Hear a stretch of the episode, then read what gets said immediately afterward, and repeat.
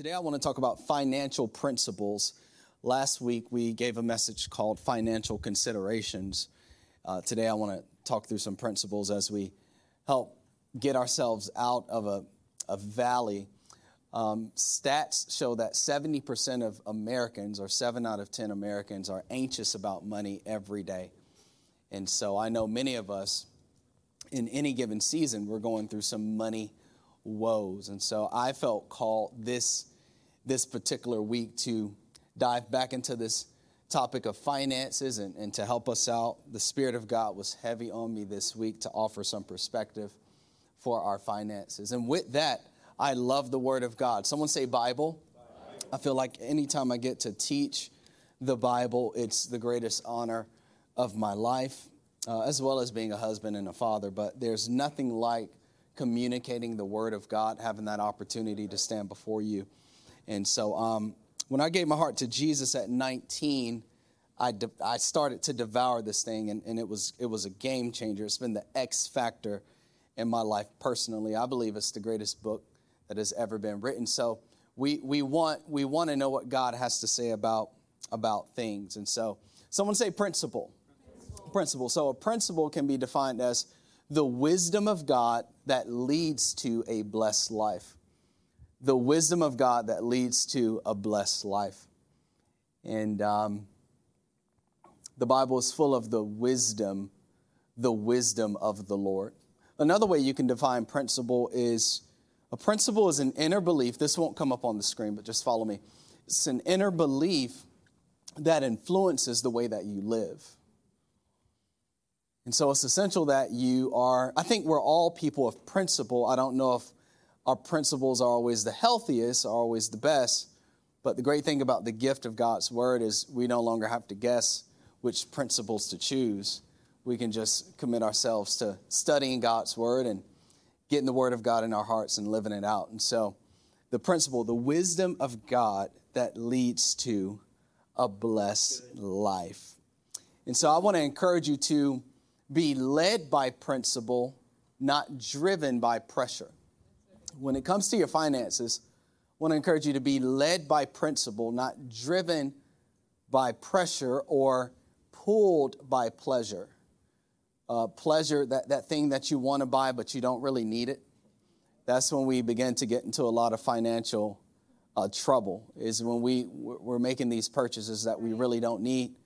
But be a person of principle. Like if you have a budget, stick to it. If you're going to use that money for something else, stick to it. That's being led by principle. Or when times are tough, don't try to force your way out of that season. There are some principles I'm going to give you in a few minutes to help you, but sometimes it's just the Lord, and He's orchestrated a season of just enough.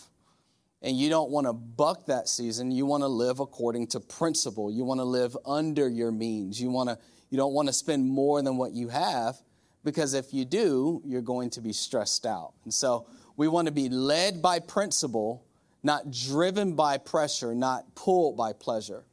And so someone say financial principles. Financial principles. And the Bible paints this picture of your finances.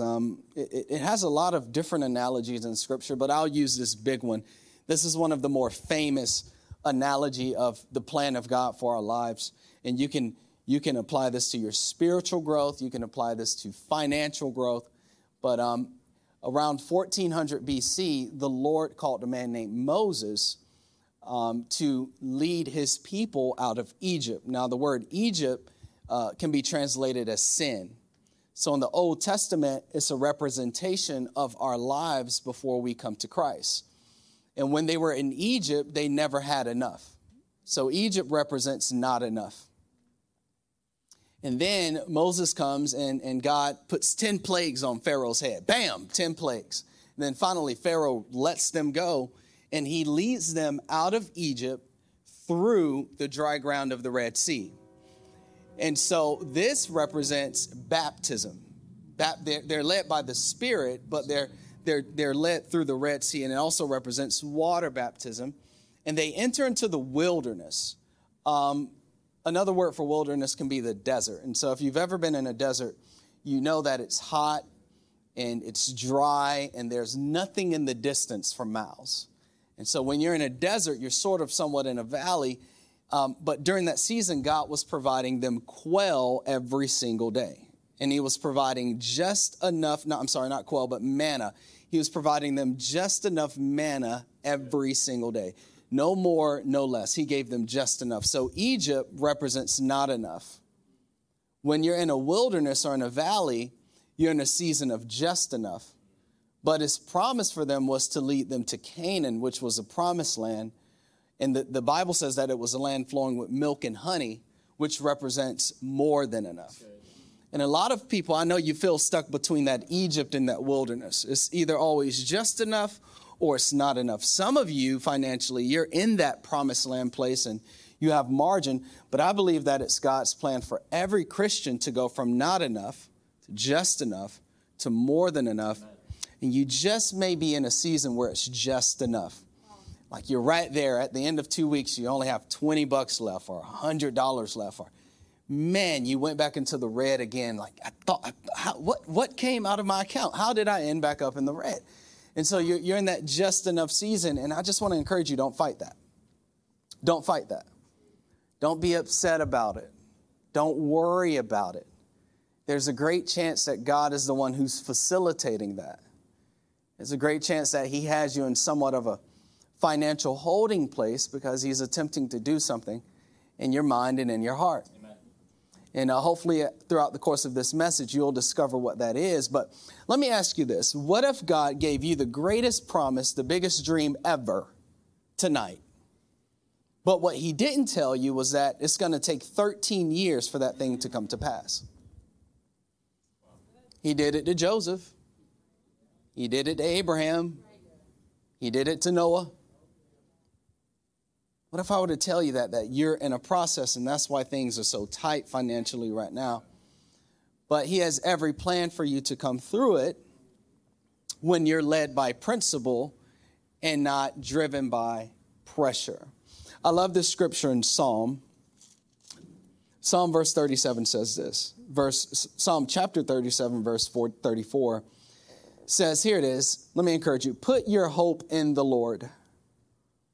Travel steadily along his path. He will honor you by giving you the land. Put your hope in the Lord. Travel steadily. And eventually, he's going to give you the land. What if I were to tell you, you're in a 13-year process, you're in a 25-year process. And the encouragement today is to travel steadily along his path. Well, Pastor, what is his path? His path is his principle.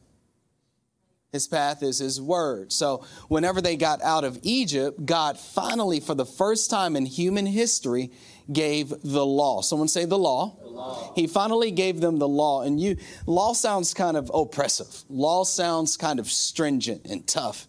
Another way you can translate the law is his commandments. That sounds kind of strong too. The commandment, he's commanding us to do something. Another way you can translate it is his precepts. Or his instructions, sounds a little better, or his principles. So, I mean, come on, you don't want to murder anybody. You don't want to covet. You don't want to sleep with, you know what I mean? You don't want to steal. You don't want to do that. That brings bad things into your life. These are principles.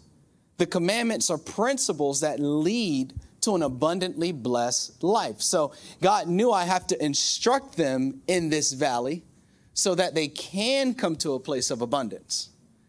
But they have to travel steadily. Every single day, they have to commit to living according to my principles.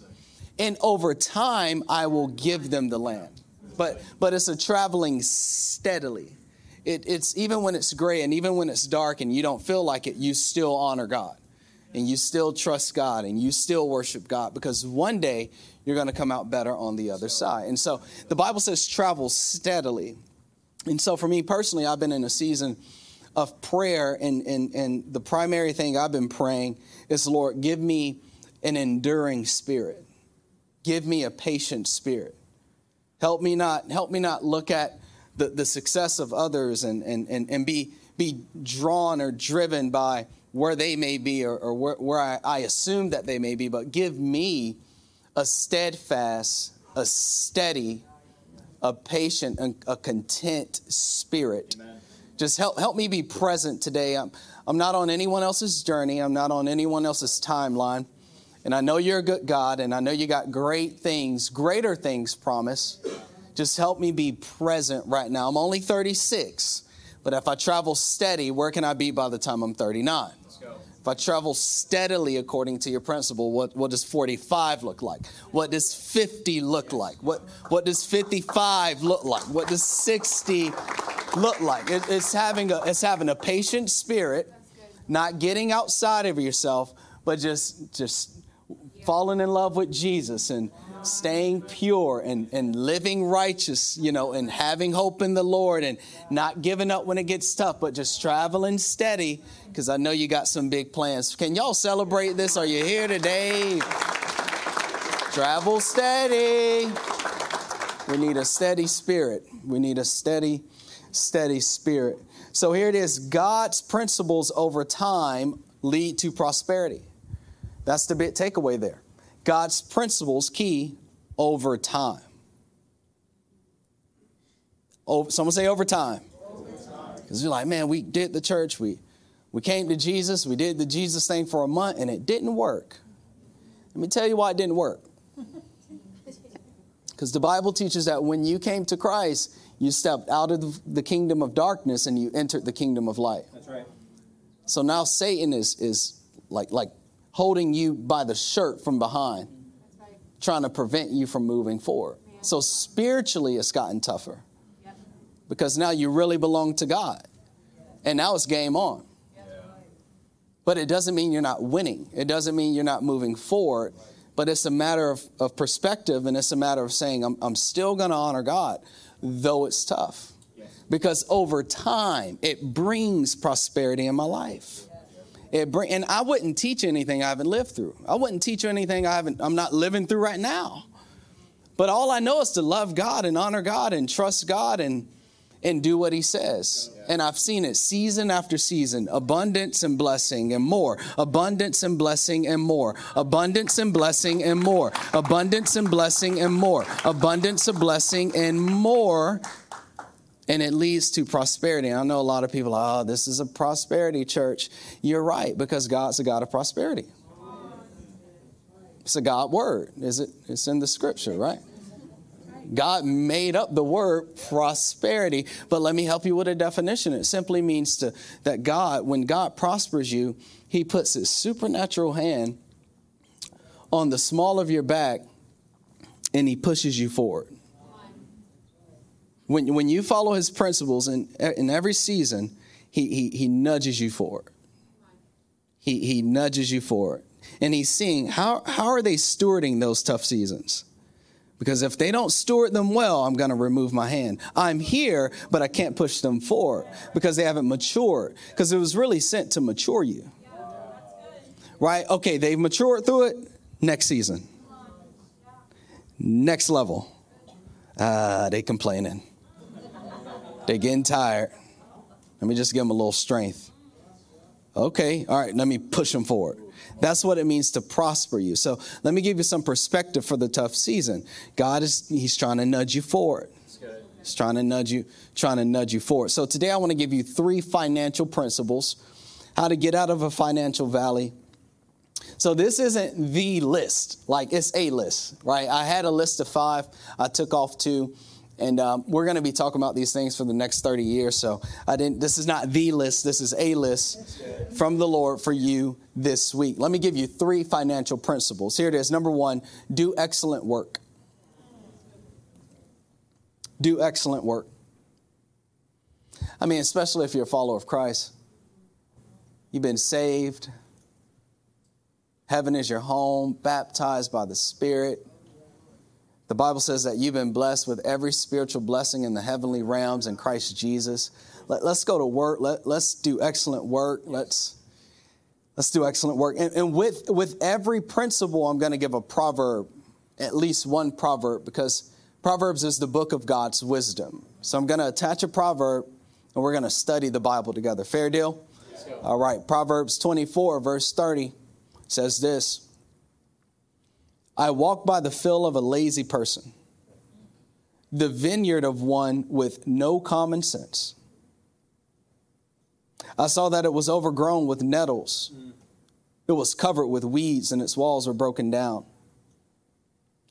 Then as I looked and thought about it, I learned this lesson. So some translations say, I got this revelation. That means God opened my mind to understand this about lazy people. All right. A little extra sleep, a little more slumber, a little folding of the hands to rest. Then, someone say then. Then. Here's the result of it. Then poverty will pounce on you like a bandit. Scarcity will attack you like an armed robber. So sometimes, here it is, guys, it's not a money problem, it's a work ethic problem. Come on. Sometimes it's not a money problem, it's a work ethic problem. There are currently almost 10 million jobs available in America.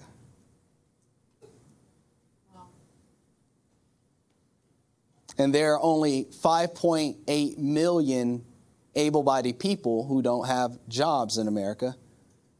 But there are twice as many jobs available. They just won't work. So there's money out there. There's money to be made.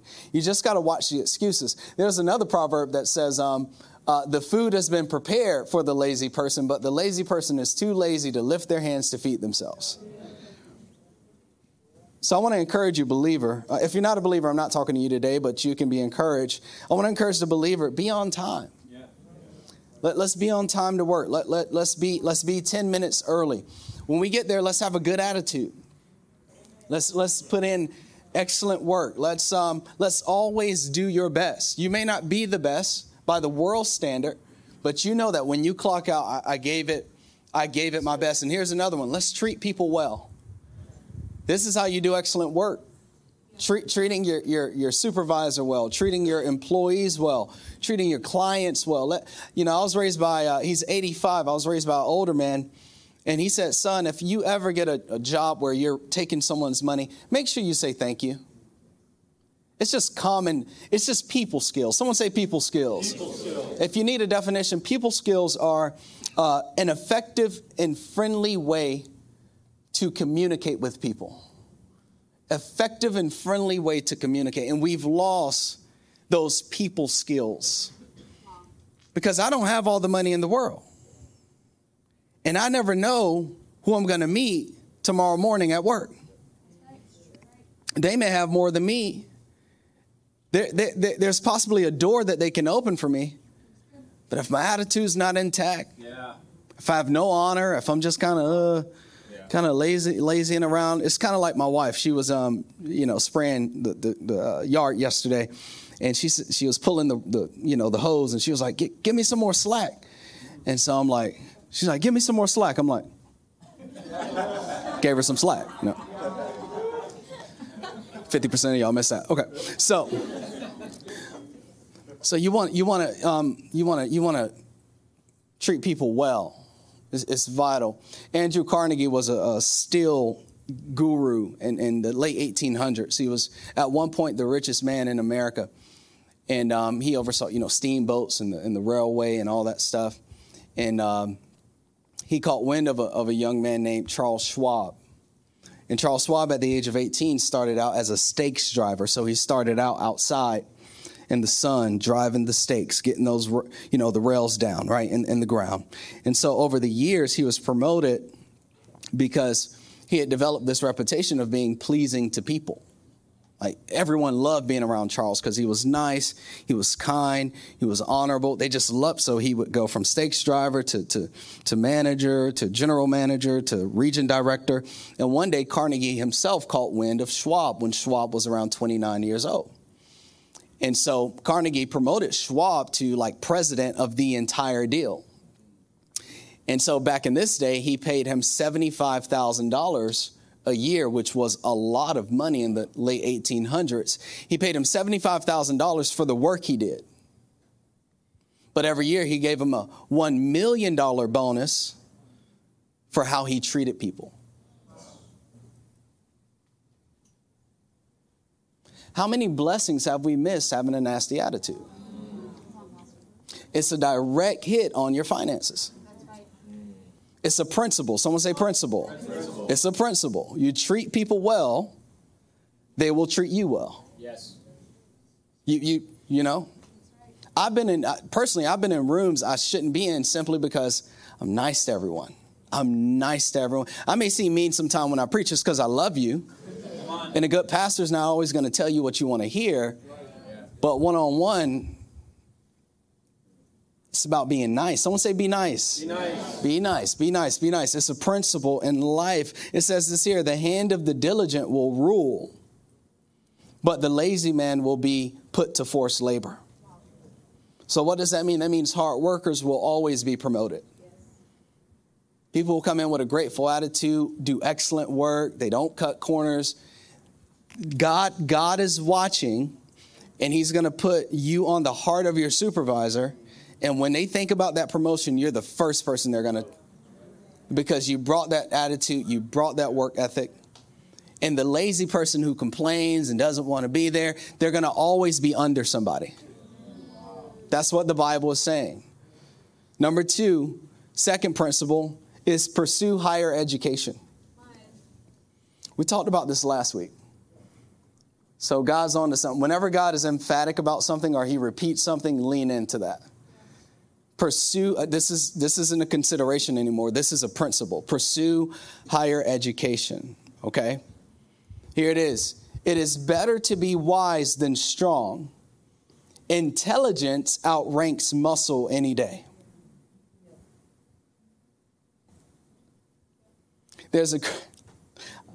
Thank you, Holy Spirit. Okay. It is better to be wise than strong. Intelligence outranks muscle any day. I think you can be strong and intelligent, but you know what I mean. You can pump your iron if you want to. It's fine. If not, it's cool too.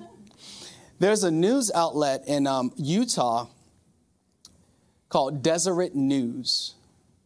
And they released an article December of 2021. And it had a two-part title. So the first part was question form. And the question was this: is the American dream dead? And the American dream is, you know, coming to America and working hard, succeeding, having financial margin, being able to do the things that you want to do. That's why a lot of people come to America. Is the American dream dead? And then the sentence following that was not for Indian Americans. Not for Indian Americans. And so it made me do a little bit more deeper, you know, a deeper dig into it. And so I started to look up earnings of ethnic groups.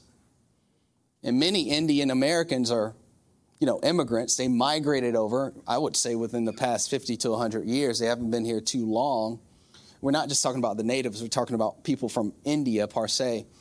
But earnings of ethnic groups, on average, Indian Americans, median household income, we can pull it up, $133,000. Asian Americans, $98,000. White Americans, $86,000. Hispanic Americans, $60,000. Black Americans, $53,000 per household. And so just looking at that, when I study the best. You know, I try to figure out, well, why is that group up top? Why is that a thing? I think you don't just know something. I think you dig into it. The Bible says God conceals a matter. Kings search it out. So if you want to be king, this is a revelation. If you want to be king or queen status, you get educated on it. You search a thing out. God will conceal it. So I'm wondering, why are Indian Americans killing the game? And one of the reasons is because 70% of Indian Americans that are over the age of 25 have at least a bachelor's degree. At least. Someone say at least. At least. 70%. And then 87% of Indian households are two-parent households. So there's something there with regards to, you know, challenge and support and strength. And, you know, I read some of the bad parts about it too, but there's something there about having parents in a challenge to get education.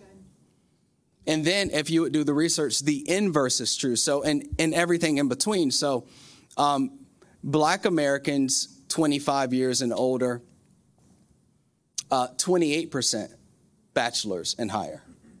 So the inverse math is true. So there's a connection there, right? Like we said last week, the higher the education, the higher the compensation. So it's not dead.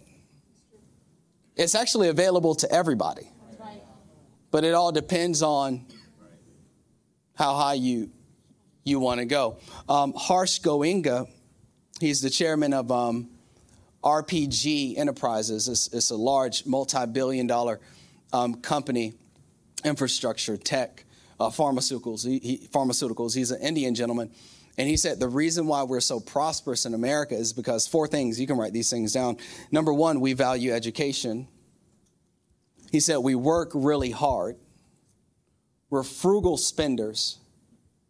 And we go for the highest paying jobs, IT, engineering, and medicine. He said that's why Indian Americans are thriving in America. So this is still the land of opportunity. And I want to encourage you with this. God has given you the ability to learn at the highest level. Amen. So even if you're a hairdresser or a nail tech or you own your own lawn company, maybe you're just purely operating through talent right now and just sheer strength. What would happen if you were to educate yourself? Wow. Get a business degree. Get some kind of certificate. Stop doing all the work by yourself and get some employees under you. Think about this. God gave you a mind. And are you living under your learning potential? Is your phone getting too much of your mind? Are video games or the TV, entertainment, is it getting too much of your mind? But you find yourself in this constant cycle of financial worry. It's because God put $1 million right here. And a lot of us, we're not utilizing it. But I want to encourage you. God has given you the ability to learn at the highest level. And it's all throughout Scripture. Yes. People that God called were not stupid people. They were not monks. They were not in the woods. They weren't always praying all the time. No, people that you find as heroes in the Scriptures hit the books. They hit the books. I'll show you. As a matter of fact, Daniel and his friends were exiles. They were exiled from Jerusalem, taken to Babylon because the people of God had turned away from God. But God will always leave a remnant that's ready to move to the top. A remnant means he'll always leave some people who are ready to glorify him. And it says this here in Daniel 1:17, God made, someone say made. Amen. So he gave them the ability to learn all manner and all manner of literature. The four young men, smart and wise. They read a lot of books and became well educated. And by the time Daniel was in his mid-30s, he was the most powerful man in Persia. Started out as a slave. Started out as nothing. But by the time he's in his mid-30s, the Persian king gives him control over the entire country because of education.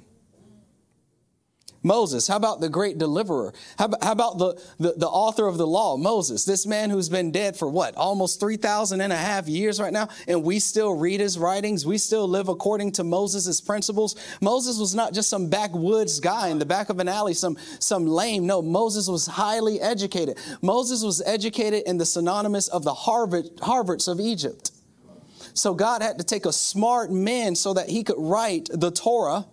Because a stupid man, excuse my French, could not do that. He would not have the weight or the capacity to write the law. So God had to find a genius, a well-educated man to write the... Moses was a doctor. It says this here. Moses was, at Acts 7, Moses was educated in all the wisdom of the Egyptians and was powerful in speech and action. Being a weak Christian is an oxymoron. And being an uneducated one should be too. And I'm not saying everyone is destined for a PhD or master's, but remaining ignorant is not an option if you're a Christian. We're strong. We're the best of the best. We've been sent here on an assignment.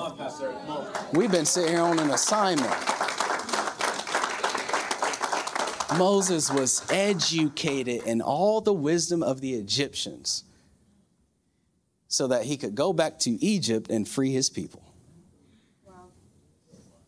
Wow. Someone say wow. Wow. Gold there is and rubies in abundance, but lips that speak knowledge are a rare jewel. So what is the Bible saying? There's plenty money. And most of it will go to those who have rare knowledge. Let me break it down a little bit more. Common wages for common knowledge. That's right. Uncommon wages for uncommon knowledge. So if everyone knows the same thing, we'll just throw them a little minimum wage. Throw them a little extra $5 on top of minimum wage.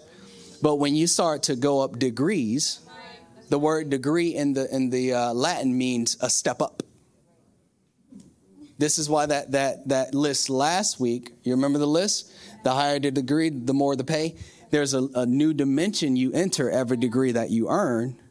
And the higher you go in a degree, the less people know what you know.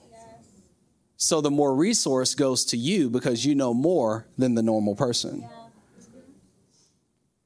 So here, let me put it this way. If you know what most don't know, you will make what most don't make. That's good. If you know what most don't know, you will make what most don't make. And don't sit here and look at me like that, like you don't care about this.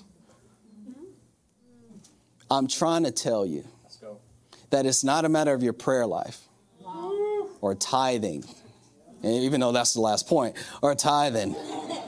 Or fasting, or coming to church, or being... No, sometimes it's a matter of you need to know more. You need that degree. You need that certificate so doors can open and so you can tap into resource that is not being latched on to. Wow. So pursue higher education. It's a principle. It's in the Word. Someone say the Word. The Word. God loved us enough to put it there. Number 3, honor the Lord. Honor the Lord. And this is honestly where it starts. I want it to land here, but this is honestly the beginning of financial freedom and prosperity. It says this here, and I can say prosperity because I'm going to prove it. Here it is. Honor the Lord with your wealth and with the best part of everything you produce. Here it is. Then, someone say then. Then. There's always a then. That's a principle too, right? You sow and you reap. That's the principle, right? Then he will fill your barns with grain and your vats will overflow with good wine. Number 3 is honor the Lord. That word there, best, in the text means first. And honestly, this is where it starts, right? So I'm bringing my first or my tithe to God through my local church. And when I bring my every time I get paid, not once a month, not 6 months. No, every time I receive increase, right? Every time that harvest comes in, that paycheck, I'm bringing my best to God. Yes. Then he will fill the bank account. Amen. Then he will fill the fridge. It's a spiritual principle. That's right. It's a kingdom principle that God honors. And when I'm bringing the tithe, what I'm saying is, Lord, you're the source of all blessing. Lord, my dependence is not in the economy. It's not in my job. It's not in my spouse. It's not in my savings account. It's not even in my strength. I depend on you.